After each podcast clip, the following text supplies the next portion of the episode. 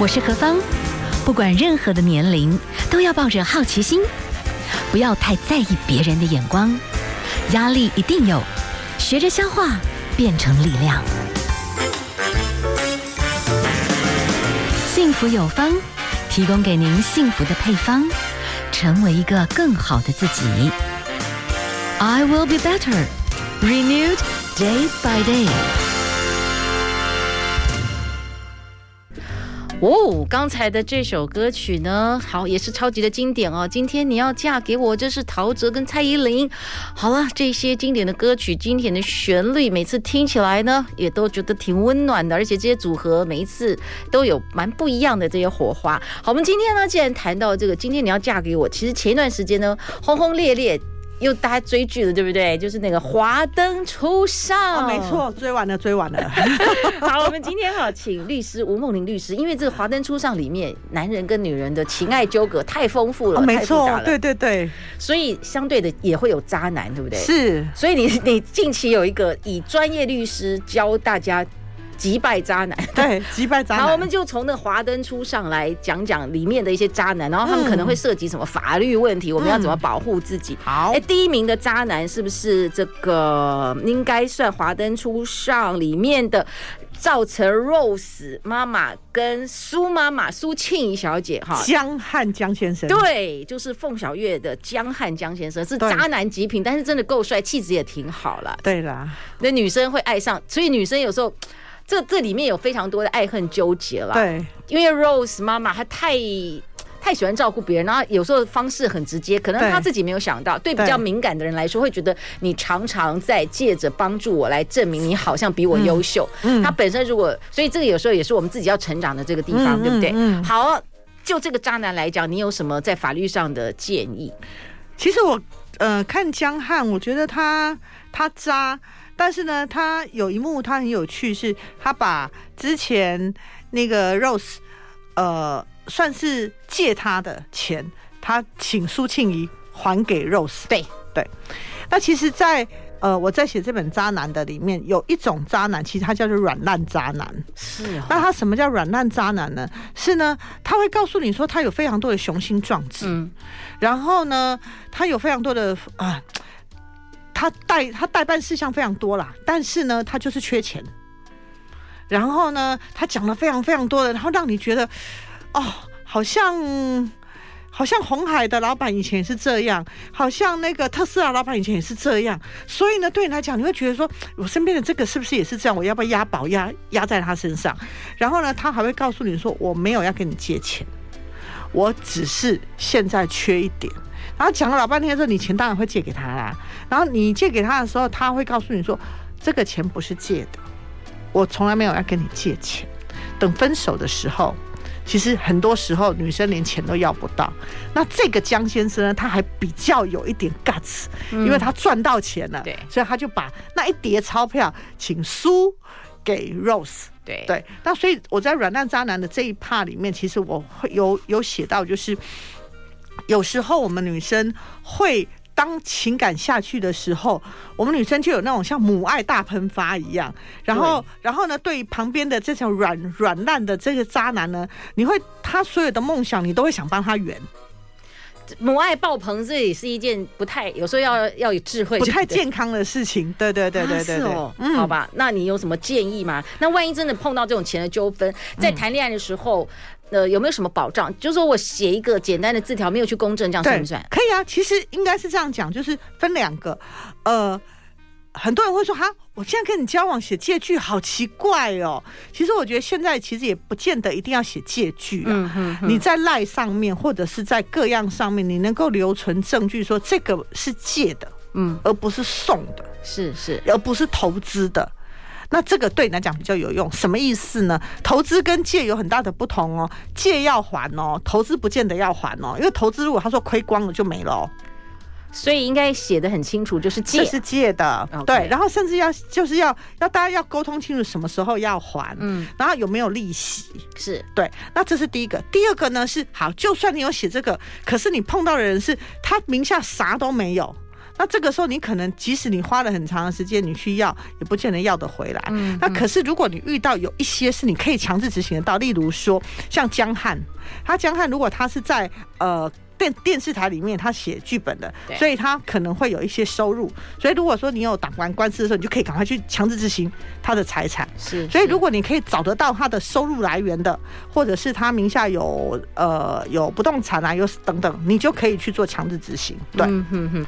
哦，所以有时候还是要稍微了解他有没有一些财产，必要的时候就去给他强制执行假扣押，这样是的，是的，是的，对，就是扣住。对，要假扣押是不是我自己本身要押多少钱才能够？嗯。促成那个假扣押。如果是假扣押的话，你可能在法院里面，如果你不是因为家事案件的话，你要付三分之一。那如果是强制执行的话，原则上你就不用付，你只要付强制执行的执行费用就可以了。好，今天呢，我们从刚下播的这个剧啊，《华灯初上》里面有好多这些的痴男怨女，所以就有一些不同的渣男的这些风情啊。我们来谈谈渣男一下，好不好？好，好，我们刚刚谈到的是江汉，对不对？是。好，我们等下休息一下，我们来谈一下这个郑。郑元畅演的吴少强就是 Rose 妈妈的前夫。对，好，我们先休息一下哦。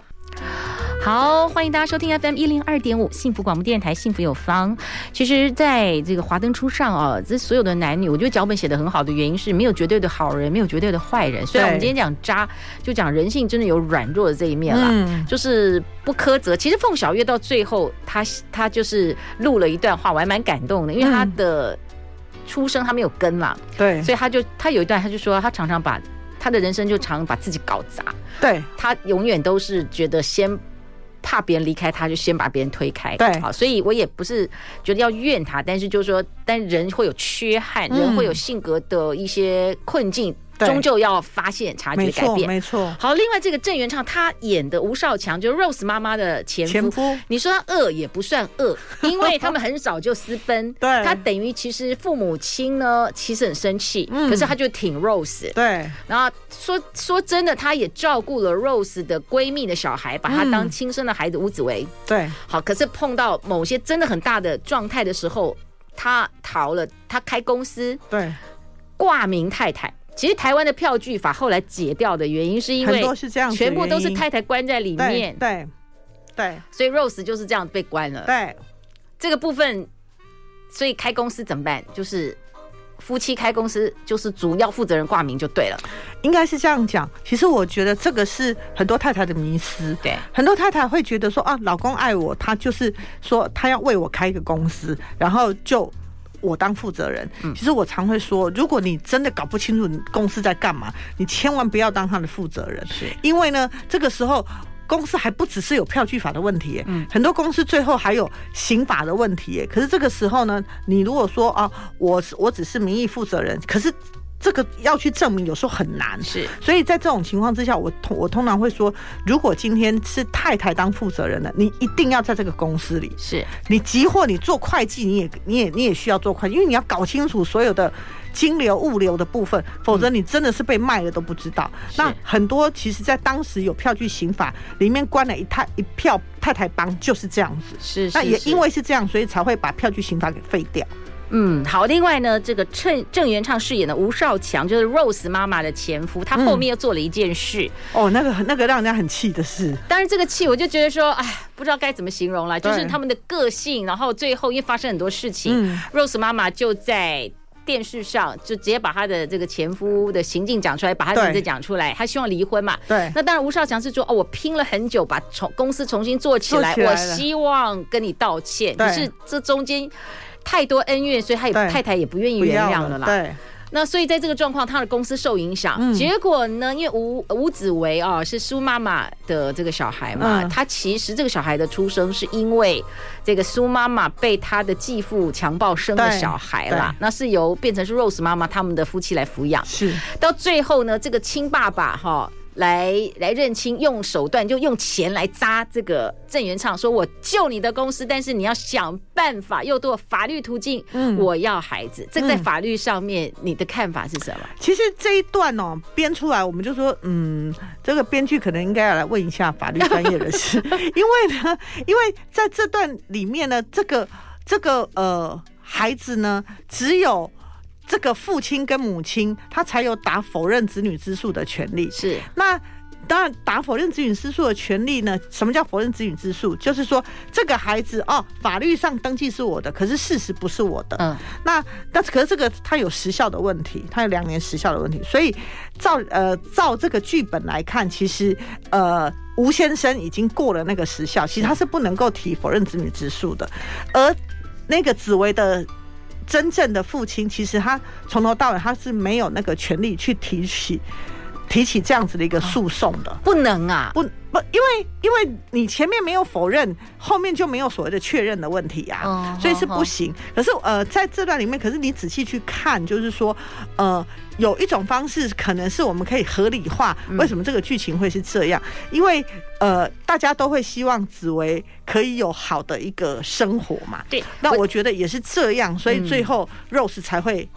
忍痛让步啦，是是是，但是就是说，以打官司来讲，我真的拿到了 DNA，确定我们是父子关系，这样可不可以？就、嗯、没有呃，在现在的法律，你除非前面要先否认子女之说，要把身份证上面的爸爸跟妈妈的血缘要先否认掉，你才有后面的确认。这个还是跟别人的关系，可是因为前面的这个爸爸他已经过了法律可以的时效了，所以基本上这个部分应该是比较没有办法，除非等紫薇成年之后，他自己又有两年的时的问题，他可以去提。对，OK，反正这个没关系，反正这就是花絮一下，但是我们提醒大家啊，这些人人生的爱恨情仇了。好，我们接下来欣赏一首歌啊，就是潘协庆跟罗可君一起的合唱的这首《分手背后》。FM 一零二点五，幸福广播电台，幸福有方。好，接下来何方呢？我们继续请到的是律师吴梦玲律师。哈，针对这个击败渣男，其实我们是要跟渣男和解，但是我们要先了解渣男的行径，然后学习保护自己啦。对对，我们没也没有能力去责怪别人。你每一个人的这个恩恩怨怨，有很多的这些的盲点跟扭曲，这终究生命要很大的突破，这个就是自己的人生的功课。好了，从这个。刚下档的《华灯初上》，这许多痴男怨女何宇恩，这是张瑞张轩瑞，他就是一个大学生，嗯，很小的时候就有一天被带去开光，对，就是成年礼，成年礼，成年礼，成年礼，去日式酒店就爱上煞到苏妈妈，嗯，然后有一段这个激烈，然后那个他真的，但是毕竟他太嫩了，那苏妈妈其实当时也是寂寞了，有一小段的。火花，但是很快的就 close 掉。可是他心里面他没有办法结束哈，所以有一段时间也蛮可怕的。对，偷拍跟跟踪骚扰，对，这个部分算渣男吗？呃，在我的书里面，我的确有写到这个部分，是因为很多人他是以爱之名，然后行很多让人家不舒服的事情。那这种跟踪骚扰就很多。其实，在国外的里面，常常有像呃。粉丝是粉丝的跟踪骚扰，有时候是非常非常的疯狂的。嗯、哼对，嗯、哼那他们都会说，因为他们爱，因为他们喜欢，然后他们开一开始他们会说没有，我只是远远的看你而已，这有什么错呢？我我以前知道一个一个朋友这样子，嗨。对，嗯，就是业界的朋友，有一天就是回到家，嗯、他有一个粉丝，不知道为什么就在他家里帮他折衣服，吓死人了！我也觉得，我我觉得这这真的是很恐怖的事情。因为他是男生，他可能还好一点。嗯、我觉得女生的不是真的是吓到，真是吓破胆了。对，可是因为在国外，其实他有研究，就是很多的凶杀案，其实从一开始都是从跟踪骚扰来的。嗯，对，嗯、所以也因为是这样，所以在呃。国际以及我们的国内，其实今年我们也有跟踪骚扰法，嗯，就是说要去呃保护有这样子状况的一个受害人，是对是哦，所以我们的跟踪骚扰法已经已经通过了，已经立法，那会有什么样子的最高或最低或怎么样？呃、应该是说，其实呃。他接下来我们期待他有更多的配套的执法啦，嗯，因为在跟踪骚扰法里面，其实它只是呃这个法律它最大的特色是它把跟踪骚扰认为这是一个刑事责任了，以前的话可能都没有，然后呃。所以他开始把这个东西，然后也立的说，如果有发生这样的事情，你可以请求警方的协助。嗯，然后第二个是，当如果这个事情警方也真的出面，然后也确定有这样的事情发生，如果他还继续的话，那两年之内可以用保护令的部分来请求，嗯、所以他目前现阶段的这一个法律是比较偏向宣导，哦、但是我们会期待是接下来有很多的执法是可以让这个跟踪骚扰的受害人他有一些更高的刑事责任，然后跟踪骚扰的被害人有更好的保护。是哦，那在这边哈，又在讲另外一种渣男，嗯、因为呢，其实，在《华灯初上》里面，这个光的日式的酒店里面，这几个六个漂亮的女生，但是背后都有一些不同的故事，对对不对？其中呢，哈娜就是这一次真正的凶手，哦、对。那她在年少的时候交了一个很糟的男朋友，对。那个男朋友其实利用她去卖淫，对。后来就控制他，就说你是我养的狗，你不能离开。对，所以他后来就误杀他了。是这个男朋友就算渣了吧，超渣的。其实这个跟那个那个百合的那个亨利也很像，他他们都是在利用他，对，然后在。呃，一个是利用他去贩毒，嗯、一个是利用他行淫，然后能够那个赚钱养他。对，所以这样子的渣男，其实基本上我我都说这种叫像水蛭一样，它就吸在你身上，啊、他是扒不开的。可是这种渣男其实有时候更让人家没有办法离开。为什么没有办法离开？是因为他呃会会甘心被这样子。利用其实，呃，有时候是因为我们爱的太深了，嗯，然后有时候也觉得，呃，虽然我知道他在利用我，可是我很爱他，所以我。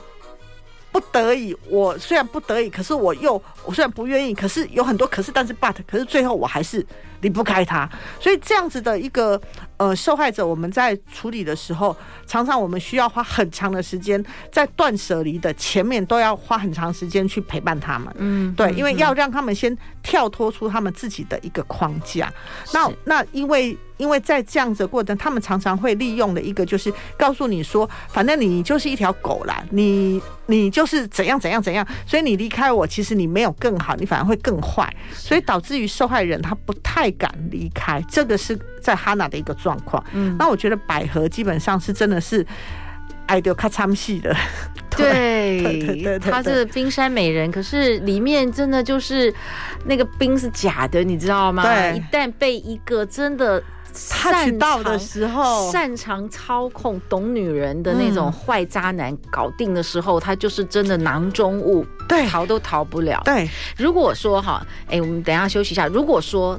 她真的受不了，偶尔跟她的百货公司的闺蜜或同事讲一下，你知道有这样子的事情，有没有可能她的同事可以透过什么方式，也许是法律什么什么什么的，可以可以救她？比方说她其实贩毒，有没有可能我干脆去纠局？因为在戏里面我目前看那个亨利没事儿啊，只有那个检察官有事儿啊。哎，可是呃，我我是不知道亨利有没有事啊。可是我觉我从这个。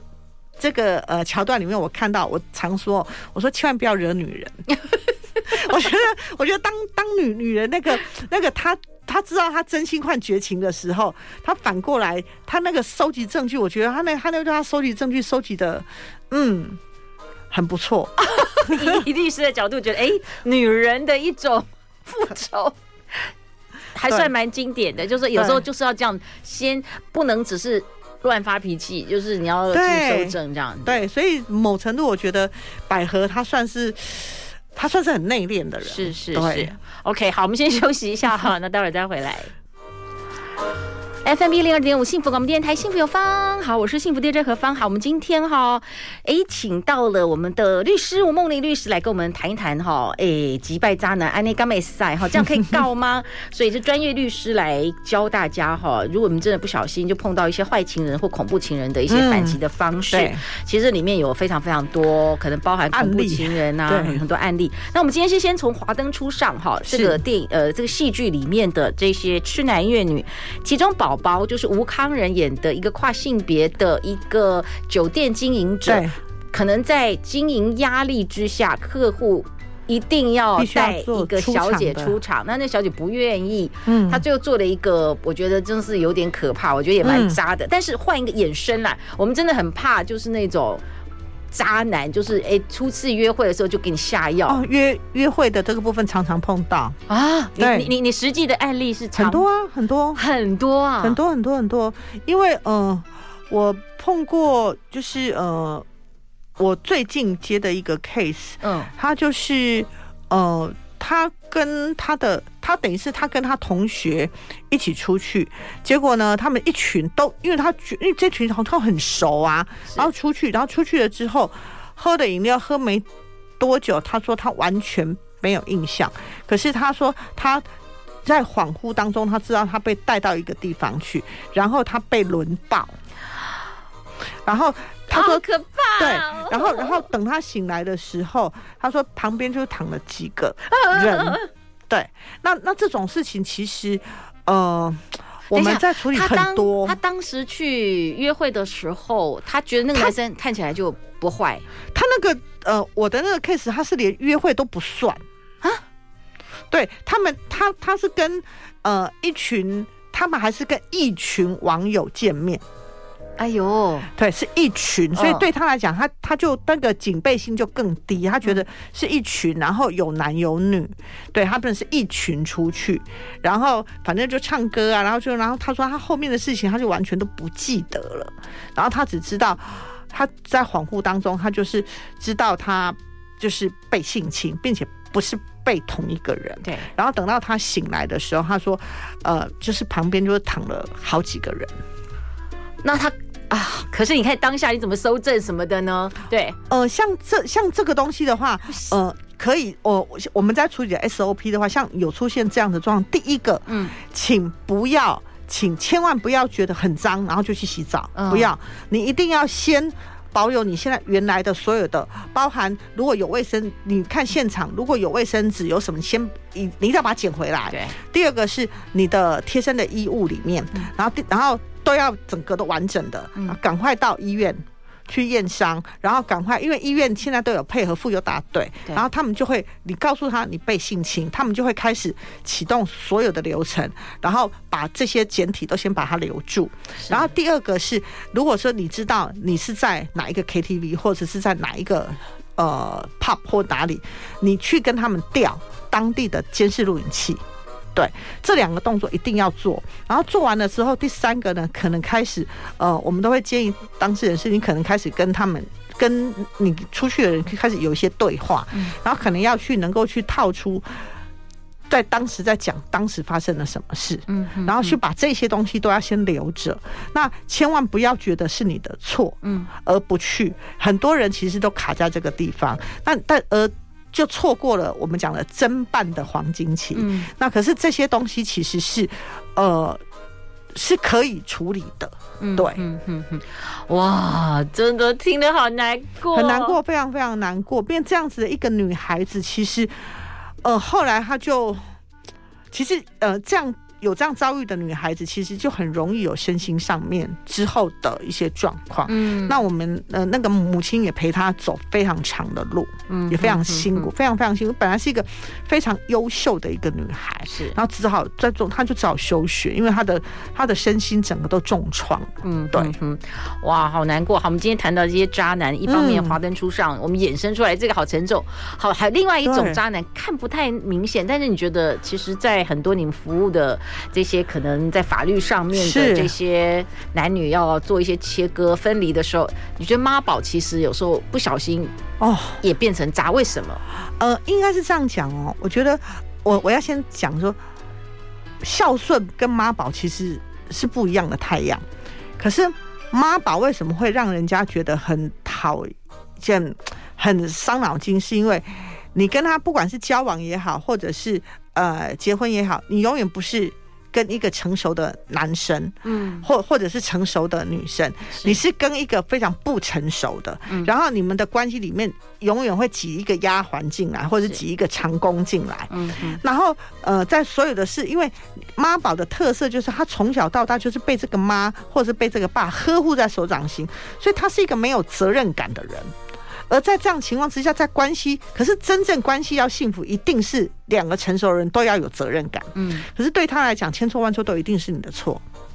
然后发生了所有的事情的时候，你要他有有担当，他他觉得他觉得我没跟你在一起的时候，我都不需要担当啊。